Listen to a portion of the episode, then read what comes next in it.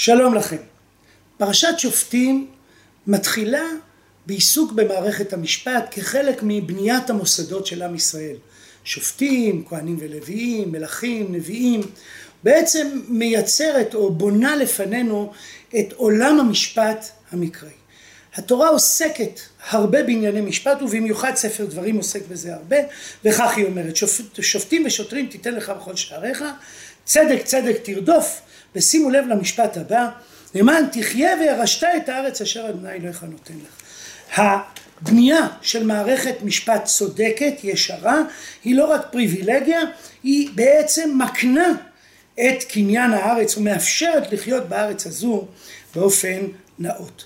ובאמת רעיון המשפט חוזר הרבה, גם בספרות הנבואה כשנביאים מטרים על עיוותי משפט, וגם בספרות הנבואה, בספרות החוכמה, משפט כמו מלך במשפט יעמיד ארץ, שרואה במשפט דבר מכונן בבניית מערכות היחסים. ואכן פרשתנו שלנו שעוסקת הרבה בענייני משפט מציגה מודל של שופטים בכל השערים, ואז ערכאה עליונה שנמצאת במקום אשר יבחר השם.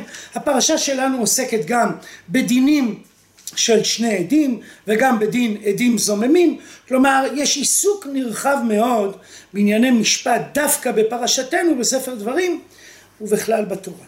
אני מזכיר שגם הסיפור הפותח של ספר דברים, בדברים א', בעצם עוסק בהקמת מערכת המשפט, רוצה לומר יש משהו יסודי בכינון מערכת משפט צודקת וישרה. וכשאנחנו מעיינים בפרשתנו, אנחנו רואים דבר מעניין ביחס לשאלת מספר העדים הנצרכים במשפט. המהלך הזה שעכשיו אציג בפניכם הוא תוצר של לימוד משותף של שלושה. של אדיר ריינר, בוגר הישיבה, של אביעד עברון שמלמד בישיבתנו ועומד פה מאחרי המצלמה ואחראי על כל הפרויקט המדהים הזה וגם על חידושי תורה רבים, ושלי כשותף עמהם בתוך התהליך. אם נעיין בפסוקים נראה דבר מעניין. התורה בפרשתנו אומרת לא יקום עד אחד באיש לכל עוון, לכל חטאת, בכל חטא אשר יחטא, על פי שני עדים או על פי שלושה עדים יקום דבר. האמירה הזו שנמצאת פה בפרשתנו מדגישה שאין לסמוך על עד אחד אלא על שני עדים בלבד. הרעיון הזה חוזר עוד כמה מקומות, בשני מקומות נוספים בתורה, כך בדיני רציחה, כל מכה נפש לפי עדים ירצח את הרוצח, עד אחד לא יענה בנפש למות, וכך גם בענייני עבודה זרה בספר דברים, לא יקום עד אחד באיש לכל עוון, על פי שניים עדים או שלושה עדים יומת המת, לא יומת על פי עד אחד. כלומר, הרעיון הזה חוזר בכמה מקומות, אבל החידוש בפרשתנו הוא שהוא נכון לגבי כל התחומים, כלל התחומים, כל העבירות, כל החטאים, ולאו דווקא בענייני רצח או ענייני עבודה זרה, והדבר מודגש בלשון, לכל עוון ולכל חטאת, בכל חטא אשר יחטא. המילה כל שחוזרת שלוש פעמים, והמשפט השני שאף מדגיש את זה, בכל חטא אשר יחטא. ההיגיון פשוט. שני עדים מאפשרים ברור יותר מהודק של הדברים. לפעמים אדם רואה דברים ולא בטוח במה שהוא ראה, לפעמים הוא רואה והוא קצת משלים מדמיונו, לפעמים הוא משקר והוא בעצם עד שקר, ולכן בעצם כדי ליצור הצלבה צריך למצוא שני עדים. בעצם צריך למצוא שני מקורות שיאששו את הטענה של המאשים כנגד הנאשם. ולכן התורה דורשת פה שני עדים. והתמונה הזו אבל נשמעת כפולמוס. כשמעיינים בכל המקומות שבהם התורה דורשת שני עדים, ובעיקר גם בפרשתנו שלנו, זה נשמע שהתורה מתווכחת. משום שהיא לא אומרת רק שצריך שני עדים, היא גם שוללת תפיסה אלטרנטיבית. לא יקום עד אחד באיש לכל עוון וכולי, על פי שני עדים או שלושה עדים. זה נשמע שהאופציה של עד אחד קיימת, נוכחת. היא בעצם מהווה הבסיס לדיון, ובאה התורה לחדש שאין הדבר כן, היא שוללת תפיסה מוקדמת של עד אחד. הדבר הזה נכון לגבי גם המקרים האחרים שהזכרנו בשיעורנו, גם לגבי רוצח, עד אחד לא יענה בנפש למות, זה ממש, יש אופציה כזו והתורה שוללת אותה, או בדיני עבודה זרה על פי שניים עדים או שלושה עדים יומת המת, לא יומת על פי עד אחד. וכן בפרשתנו יש לתורה פה ניסוח פולמוסני שהוא מאפיין אגב כמה פרשיות בספר דברים, והוא נשען לא רק על הניסוח השולל, אלא גם על הניסוח המרבה, על פי שניים עדים או שלושה. שניים או שלושה, אולי צריך להחליט, התורה רוצה לומר פה קבוצת עדים, וכדי בעיקר להפוקה, לשלול תפיסה של עד אחד. גם המבנה הספרותי של הפסוקים פה, המבנה החייסטי, הוא המבנה הקונצרני יותר נכון, המתמרכז, מחדד את זה. מול המשפט לא יקום, מסיים את התורה במילים יקום דבר. מול האמירה לא יקום עד אחד באיש, אומרת התורה בחוק על פי שני עדים או שלושה עדים. ובתווך כליבת החוק לכל עוון, לכל חטא, בכל חטא אשר חטא. כל כך הרבה פעמים צריך להדגיש שהדבר תקף לכל עניין ועניין משפטי, עד שנראה שהתורה באה פה לשלול מנהג יציב, קדום, מוכר ומשמעותי, שמצוי מאוד של סמכות על עד אחד, והתורה פה מחדשת חידוש גדול. מול מה? מול מה התורה יוצרת החידוש הזה? אופציה אחת, שהיא אופציה טבעית, מול חוקי המזרח הקדום. אנחנו יודעים כבר כ-200 שנה שחוקי המזרח הקדום עוסקים בעניינים הקשורים לתורה, ואכן יש חוקי מזרח קדום שעוסקים בעד אחד, אפילו הייתי אומר, ממה שדלינו בעיוננו בחוקי המזרח הקדום, באופן פשוט סומכים על עד אחד. כך למשל אני אקריא לכם חוק אחד, התורה אומרת בחוקי חמורבי, סעיפים 3 ו-4 כתוב, כי יקום איש במשפט לענות עדות שרה. ממש עד זומם, עוד רגע נגיע לפסוקים בפרשתנו. אך את הדבר אשר דיבר לא הוכיח, אם הדין ההוא, דין נפשות ההוא, הוא מות יומת האיש ההוא. ממש דיני זומם. אם לעדות של דגן או כסף יקום ונשא את עוון, את העונש הדין ההוא. והלשון היא לשון יחיד, ובהחלט אפשר לומר שהתורה שוללת פה את הנוהג המקובל במזרח הקדום. אבל האמת היא שכשמעיינים בתורה עצמה, מגלים ב4 פרשיות עיסוק שמלשונו לכאורה עולה היא סמכות על עד אחד. הראשון שבהם מופיע בפרשתנו ממש. פסקה אחת צמודה לקריאה לשני עדים או שלושה עדים, מופיע דין עדים זוממים, כי יקום עד חמאס באיש לענות שרה. עד, לשון יחיד. האם התורה פה, האם מה שיש לפנינו זה פרשייה קדומה שבעצם מדברת על הסמכות על עד אחד? אפשר לתרץ שהמילה עד פה היא לשון כללי, היא שם הסוג, עד במובן עדים, לא במובן של לשון יחיד. אבל הפרשנות הזו היא בעייתית, משום שהתורה מקפידה לדבר בלשון רבים ביחס לבעלי הדין וביחס לשופטים. ועמדו שני אנשים אשר להם הריב, לפני אדוני, לפני הכהנים והשופטים אשר יהיו בימים ההם. ודרשו השופטים היטב, הנה עד שקר, עד העד שקר ענה באחיו. שימו לב שכשמדברים על בעלי הדין זה לשון רבים. כשמדברים על הערכאות, תמיד לשון רבים, השופטים, וכשמדברים על העד, תמיד לשון יחיד. ועשיתם לו, כאשר זמן בישון יחיד, לעשות לאחיו וביראת הרע מקרבך. נראה בעצם שהצמדה של שתי הפרשיות, של עד זומם, לפרשייה שעוסקת בשני עדים, יש בה מתח, יש בה פער, בדיוק בשאלה הזו, האם מותר לסמוך על עד אחד? הלשון הפשוטה של פרשת עד זומם היא בלשון יחיד, והיא מעידה שעד אחד מספיק. ואילו הפרשה הבאה באה לשלול את זה ולומר, שימו לב, כבר לא מספיק עד אחד, יש צורך בשני עדים. במסע שעשינו אדיר ואביעד ואנוכי, בחיפוש בין הפרשיות, מצאנו תופעה מעניינת. בפרשיות רבות כתוב עד אחד, אבל אפשר להציע בכמה מקומות הסברים שונים לעניין. למשל, כשאני עוסק בפרשת סוטה, אומרת התורה, ושכב איש אותה שכבת זרע, ונעלם מאישה כך במדבר פרק ה', והיא נטמעה ועד אין בה, והיא לא נתפסה. אם היו עדים, אז היא הייתה נשפטת כאישה נואפת, עונשה היה מוות. אבל אין עדים, וממילא אנחנו הולכים לתהליך של פנייה אל הכהן ואל המקדש. אבל הלשון היא לשון יחיד, ועד אין בה.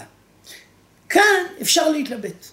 אולי הכוונה עדות אין בה, כלומר עד הכוונה חפץ אינטימי שיגלה לנו שהיא הייתה שם או משהו מעין זה. כלומר המילה עד יכולה בהחלט להתפרש כלשון כללית, עדות או חפץ מעיד, כמו פסוקים מסוימים בתורה שמתארים דבר דומה. כשהתורה עוסקת בדינו של רועה צאן ששומר על צאן, אז כתוב עד הטרפה יביא.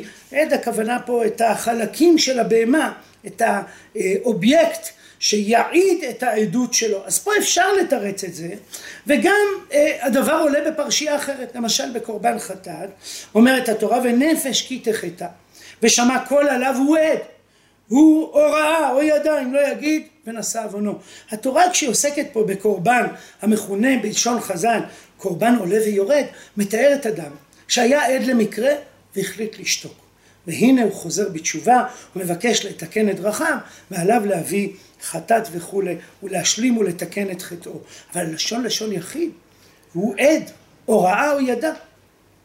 אפשר לתרץ גם כאן שהתורה דורשת גם מעד יחיד שלעדותו אין תוקף משפטי, הוא לא יכול להשפיע על המשפט, חובתו לבוא ולהעיד, או משום שיש פה איזה קריאה לצדק גם אם הוא לא ימומש, או כי אתה עד אחד, אולי יבוא עוד עד שראה את זה מזווית אחרת ופתאום יהיו שני עדים.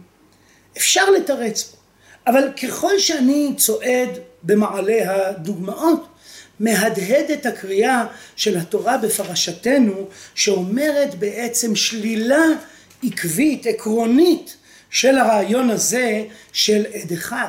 אפשר לתרץ בכל מקרה תירוץ אחר, אבל אולי יש פה מגמה.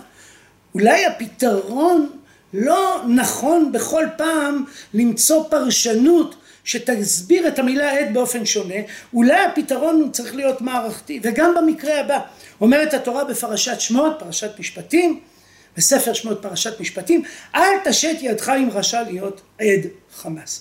והביטוי הזה עד חמאס מדבר בלשון יחיד, אומנם הפסוק לא ברור עד הסוף, מה בדיוק כוונתו, האם הוא מבקש, האם הוא מדבר על המאשים, האם הוא מדבר על העדים בתוך התהליך, אבל הדמיון בין המילים אל תשת להיות עד חמאס לפסוקים שלנו כי יקום עד חמאס, פרשת זומם שגם היא בלשון יחיד, מעוררת את המחשבה שאם נסתכל במבט מערכתי, הפתרון הפשוט ביותר, זה שעומד לפנינו, שיש בתורה מקומות שהתורה דיברה על עד אחד.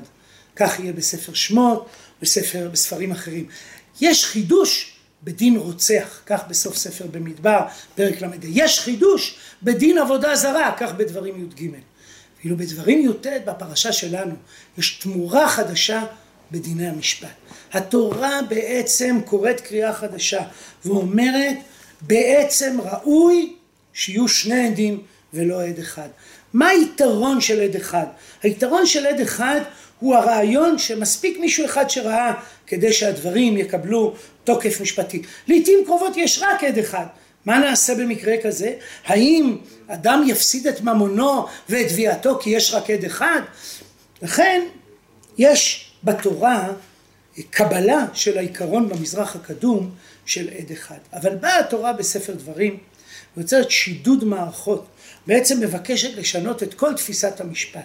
היא בונה מערכת מסודרת של שוטרים בשערים, של ערכה עליונה במקום אשר נבחר השם, עם כהנים ועם ושופטים. היא בונה מערכת שבו היא מחייבת את סדרי הדין מחדש. היא קובעת ודרשת וחקרת ושאלת היטב. היא קובעת דין עדים זוממים. היא קובעת מערכת שלמה של עיסוק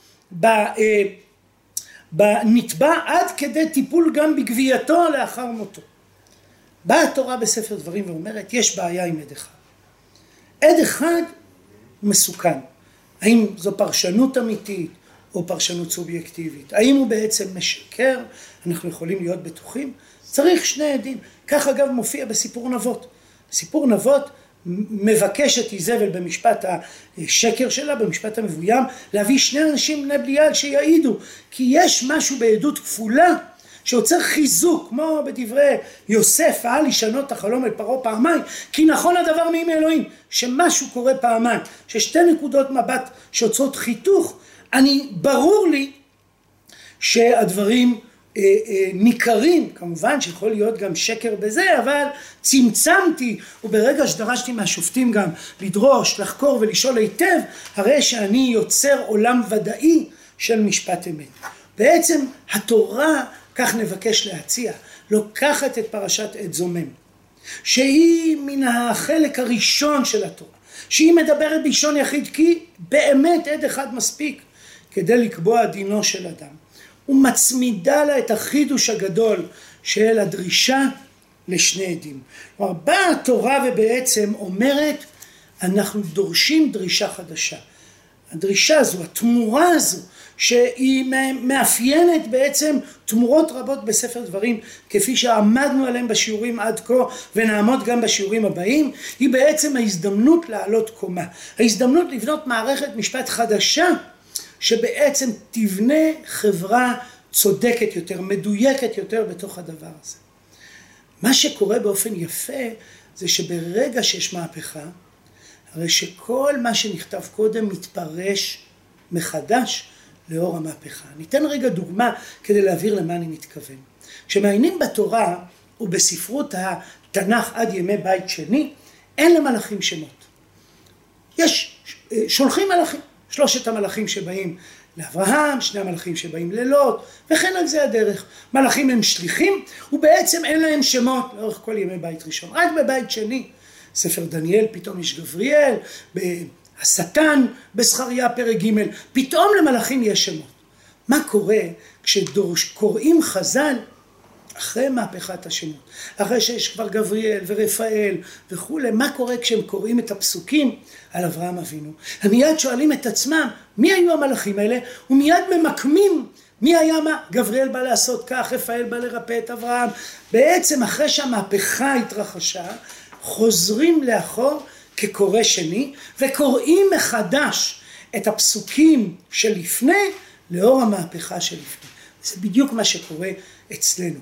כל הפסוקים שעסקו בעד אחד, מקבלים פתאום משמעות חדשה, שהרי נקבע כבר שרק שני עדים או שלושה הם המחייבים, וממילא כשאני אקרא את פרשת סוטה, אני אציע ועד אין בה במשמעות של עדות, של חפץ שימחיש, וכשאקרא פסוקים אחרים כמו עד חמאס, אהפוך את זה לשם הסוג, ואדבר על עדים בכלל, וכן על זה הדרך.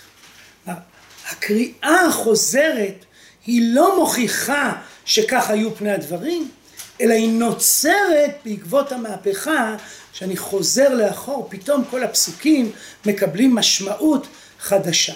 התמונה הזו מלווה את גישת התמורות. פעמים רבות נראה שיש תמורה בחוקי הקדוש ברוך הוא, ואז פרשנות מחודשת של כל הפסוקים. אבל האם התמורה היא מעלימה את הקריאה לעד אחד? האם בעצם אנחנו צועדים רק אל השורה התחתונה? האם אנחנו צועדים רק מנקודה א' לנקודה ב'? למה צריך את נקודה א' אם ענייננו נקודה ב'? יכלה התורה להגיד שצריך שני עדים, וזה לסיים. אז אפשר להציע בלשונו של הרב יהודה את תיאוריית החץ, שהתורה רוצה ליצור וקטור, היא לא רוצה רק להגיד את ב', היא רוצה להראות מאין ב' צמח, מאין הפרשייה החדשה צומחת, ואז נוצרת קריאה מאוד ברורה. התורה מעכשיו דורשת שני עדים או שלושה, כי היא מאוד מוטרדת משאלת עת זומם. פתאום נוצרת פה מקבילה או יצירה ספרותית אחת שאומרת יש בעיה של עדים זוממים, אז מה הפתרון? פתרון אחד זה לחקור ולהעניש, פתרון שני זה לבנות מראש מודל של שני עדים. אז הוקטור, החץ, התנועה הם בעצם החידוש של התורה. אבל אפשר גם לומר שהרבה פעמים התורה משאירה גם את הקול הראשון באיזשהו מימד. האם באמת עד אחד נעלם מן המסורת המשפטית היהודית? אנחנו למשל יודעים שבדיני ממונות עד אחד יכול לחייב שבועה. כלומר הרעיון הזה שמספיק עד אחד למשהו נותר בעולם. יש פה איזה משהו נכון שלפעמים מספיק עד אחד. אמנם המהפכה, התמורה היא דרמטית, התמורה היא מעבר אל שני עדים, על כל היתרונות וגם החסרונות שיש בדבר, אבל הקול הזה שאומר שלפעמים מספיק עד אחד, נשאר ולו באופן חלקי בתוך מערכת החיים המשפטית של עם ישראל. נחזור אולי אל דברי הפתיחה שלנו, מלך במשפט יעמיד ארץ. התורה מוטרדת מאוד משאלת המשפט, ספר דברים מוטרד מאוד מהשאלה הזו, ופרשת שופטים מבקשת לבנות עולם של משפט, של צדק, באופן שהוביל למצב שנחיה חיים שלמים ומלאים בארץ ישראל.